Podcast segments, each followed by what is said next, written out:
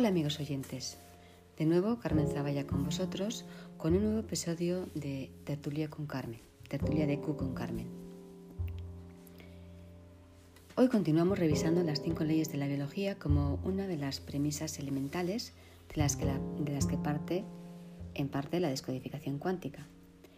José Basso explica que la descodificación cuántica comienza donde la biología se empieza a desdibujar.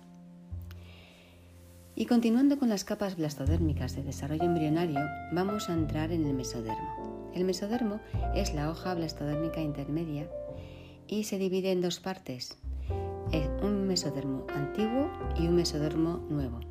El mesodermo del cerebro antiguo lo controla el cerebelo, que es parte del cerebro antiguo, el tronco que conforma tronco cerebral y cerebelo.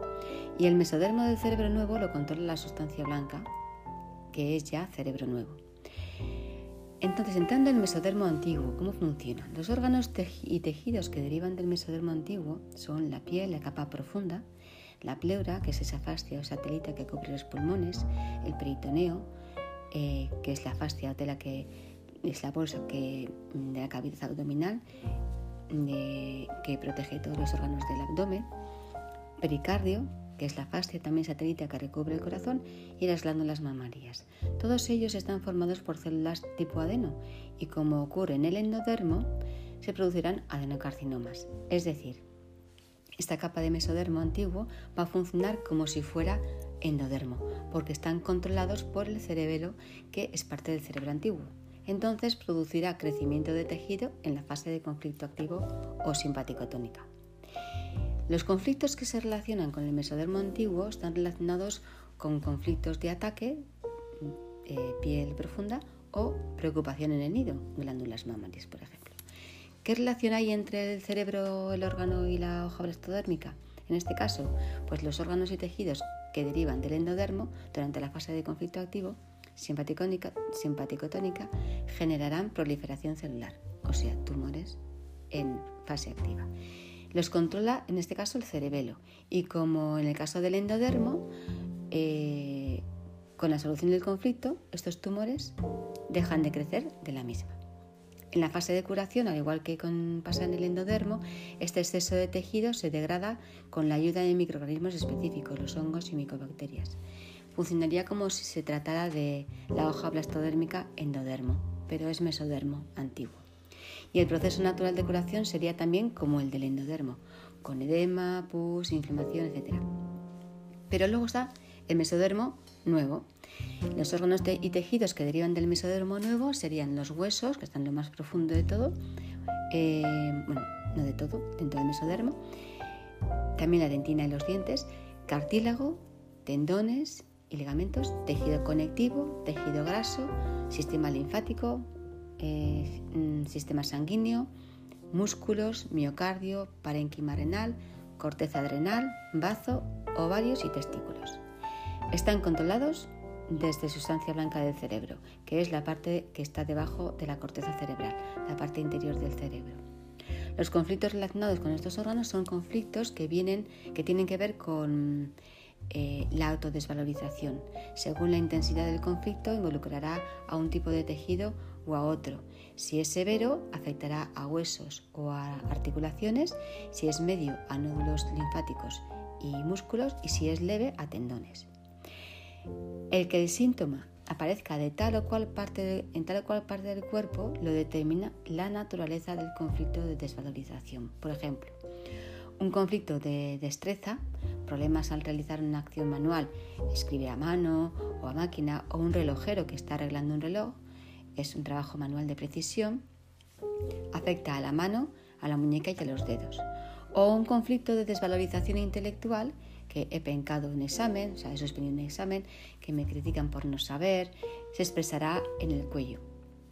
Los ovarios y los testículos están relacionados con un conflicto de pérdida profunda, la pérdida inesperada de un ser amado, un hijo, alguien considerado como un hijo, incluso una mascota, si consideras que es tu hijo. Incluso el miedo a este tipo de pérdida puede disparar también el programa especial de sentido biológico que afecta a estos órganos, solamente por el miedo. El parénquima renal está relacionado con un conflicto de agua o de fluido, por ejemplo, una experiencia de haber estado a punto de ahogarse. eh, la corteza adrenal está relacionada con haber eh, ido o crees que has ido en una dirección equivocada, creo que he tomado la decisión eh, incorrecta. El bazo se relaciona con un conflicto de sangrado o de herida, un, sangrado intenso o un resultado inesperado en un análisis de sangre. El miocardio, el músculo cardíaco del corazón, se relaciona con un conflicto de que te supera la situación. Dices, eh, te sientes súper abrumada y, y no puedes más, me supera. En el caso de los órganos y tejidos controlados por la sustancia blanca, debemos tener en cuenta la lateralidad del individuo, porque hay una relación cruzada entre el cerebro y el órgano. Por ejemplo, una mujer diestra que sufre un conflicto de pérdida, que siente que ha perdido a su pareja y el conflicto impacta en el hemisferio izquierdo de la sustancia blanca, produciendo el desarrollo de una necrosis, pérdida de tejido del ovario derecho durante la fase activa del conflicto. Eh, esto ocurre igual que en el ectodermo. Si fuera una mujer zurda, sería al revés. ¿Y qué relación hay entre el cerebro, el órgano y la hoja blastodérmica en este caso? Pues en el caso del mesodermo nuevo se encuentra controlado por el, el cerebro nuevo, sustancia blanca, ya di comentaba antes, así que funcionará como en el caso del ectodermo. Todos los órganos y tejidos que se originen desde el mesodermo del cerebro nuevo, durante la fase activa de conflicto, producirá pérdida de tejido, se horadará, desaparecerá tejido, se, deshace. Y este sería el caso de que de la osteoporosis, que de mundo conocemos, cáncer de hueso, atrofia muscular y necrosis de bazo, eh, ovarios, testículos del parénquima renal. Todos ellos producidos por sus correspondientes conflictos biológicos, claro. Con la solución del conflicto deja de, degradarse de la, misma y durante la fase de curación, tras la resolución del conflicto, el tejido eh, que ha sido degenerado, degradado, aunque desapareció, se repara, se vuelve a producir a través de la proliferación celular, generalmente con la ayuda de bacterias relacionadas con el tejido. El proceso natural de curación, de reparación, viene acompañado también en este caso con aumento de volumen, el edema famoso, inflamación, fiebre, infección y dolor. Y aquí lo mismo, si los microorganismos necesarios no están disponibles, la curación y reparación eh, ocurre de todas formas, pero no de forma biológicamente óptima lo que llamamos cánceres como el linfoma, cáncer adrenal, tumor de Wilms, osteosarcoma, cáncer de ovario, cáncer testicular y leucemia, son todos correspondientes a la fase de regeneración curativa e indican que el conflicto ya se ha resuelto. Luego ya el médico tendrá que saber cómo ayudar al cuerpo para controlar ese proceso, pero ayudar a la biología. Aquí también encontramos las varices, la artritis, crecimiento del bazo. Debemos recordar que si el proceso de regeneración-curación se interrumpe por, recaídas del conflicto, la sintomatología se vuelve crónica, estás continuamente en la fase activa del conflicto. El propósito biológico de todos los programas eh, especiales de sentido biológico controlados desde la sustancia blanca se observa muy claramente al final de la fase de curación-reparación. ¿Por qué? Porque al final de esta fase los tejidos, huesos, músculos y los órganos como ovarios y testículos son mucho más fuertes que antes y están mucho mejor preparados para el caso, en caso de sufrir un nuevo choque de conflicto similar eh, de, la misma, de la misma naturaleza. Me imagino que estaréis sacando conclusiones y os preguntaréis por qué dicen que una persona muere de cáncer, por ejemplo. Pues muy fácil, porque está el conflicto de diagnóstico. Cuando te dice el médico, en quien tú confías totalmente y ciegamente, que tienes cáncer, entonces se produce en el cerebro ese choque de conflicto. Si el individuo no conoce cómo funcionan estos programas biológicos, lo interpretará como una amenaza de muerte y se activará el programa biológico correspondiente. Si la persona está continuamente con ese tema en la cabeza, está reactivando el choque de conflicto reiteradamente, venga y otra vez y otra vez. Por lo tanto, no permite que el programa biológico realice el ciclo completo de las dos fases y que llegue a su fin, sino que permanece en la primera fase de conflicto activo, que es la simpaticotonía, y esto exige mucho más desgaste energético del organismo. no le permite pasar a la fase de reparación y el organismo muere por agotamiento, por desgaste energético de permanente estado simpático tónico. De ahí la importancia de tomar conciencia del bioshock o choque de conflicto para abordarlo y transformar esa percepción del hecho. Y permitir que el programa biológico siga su curso y pueda pasar a la fase de curación parasimpática, fase de reparación. Pero esto ocurre en la dualidad, en la biología, en lo que yo llamo 3D, en la materia, en la parte más densa del ser humano. Esta parte densa del ser humano no está separada de todo el resto de lo que es el ser humano. Y aquí entra la frase de José Basso que decía al principio, que la descodificación cuántica comienza donde la biología se empieza a desdibujar. La materia no es materia en realidad, sino que es energía densificada, energía muy densa.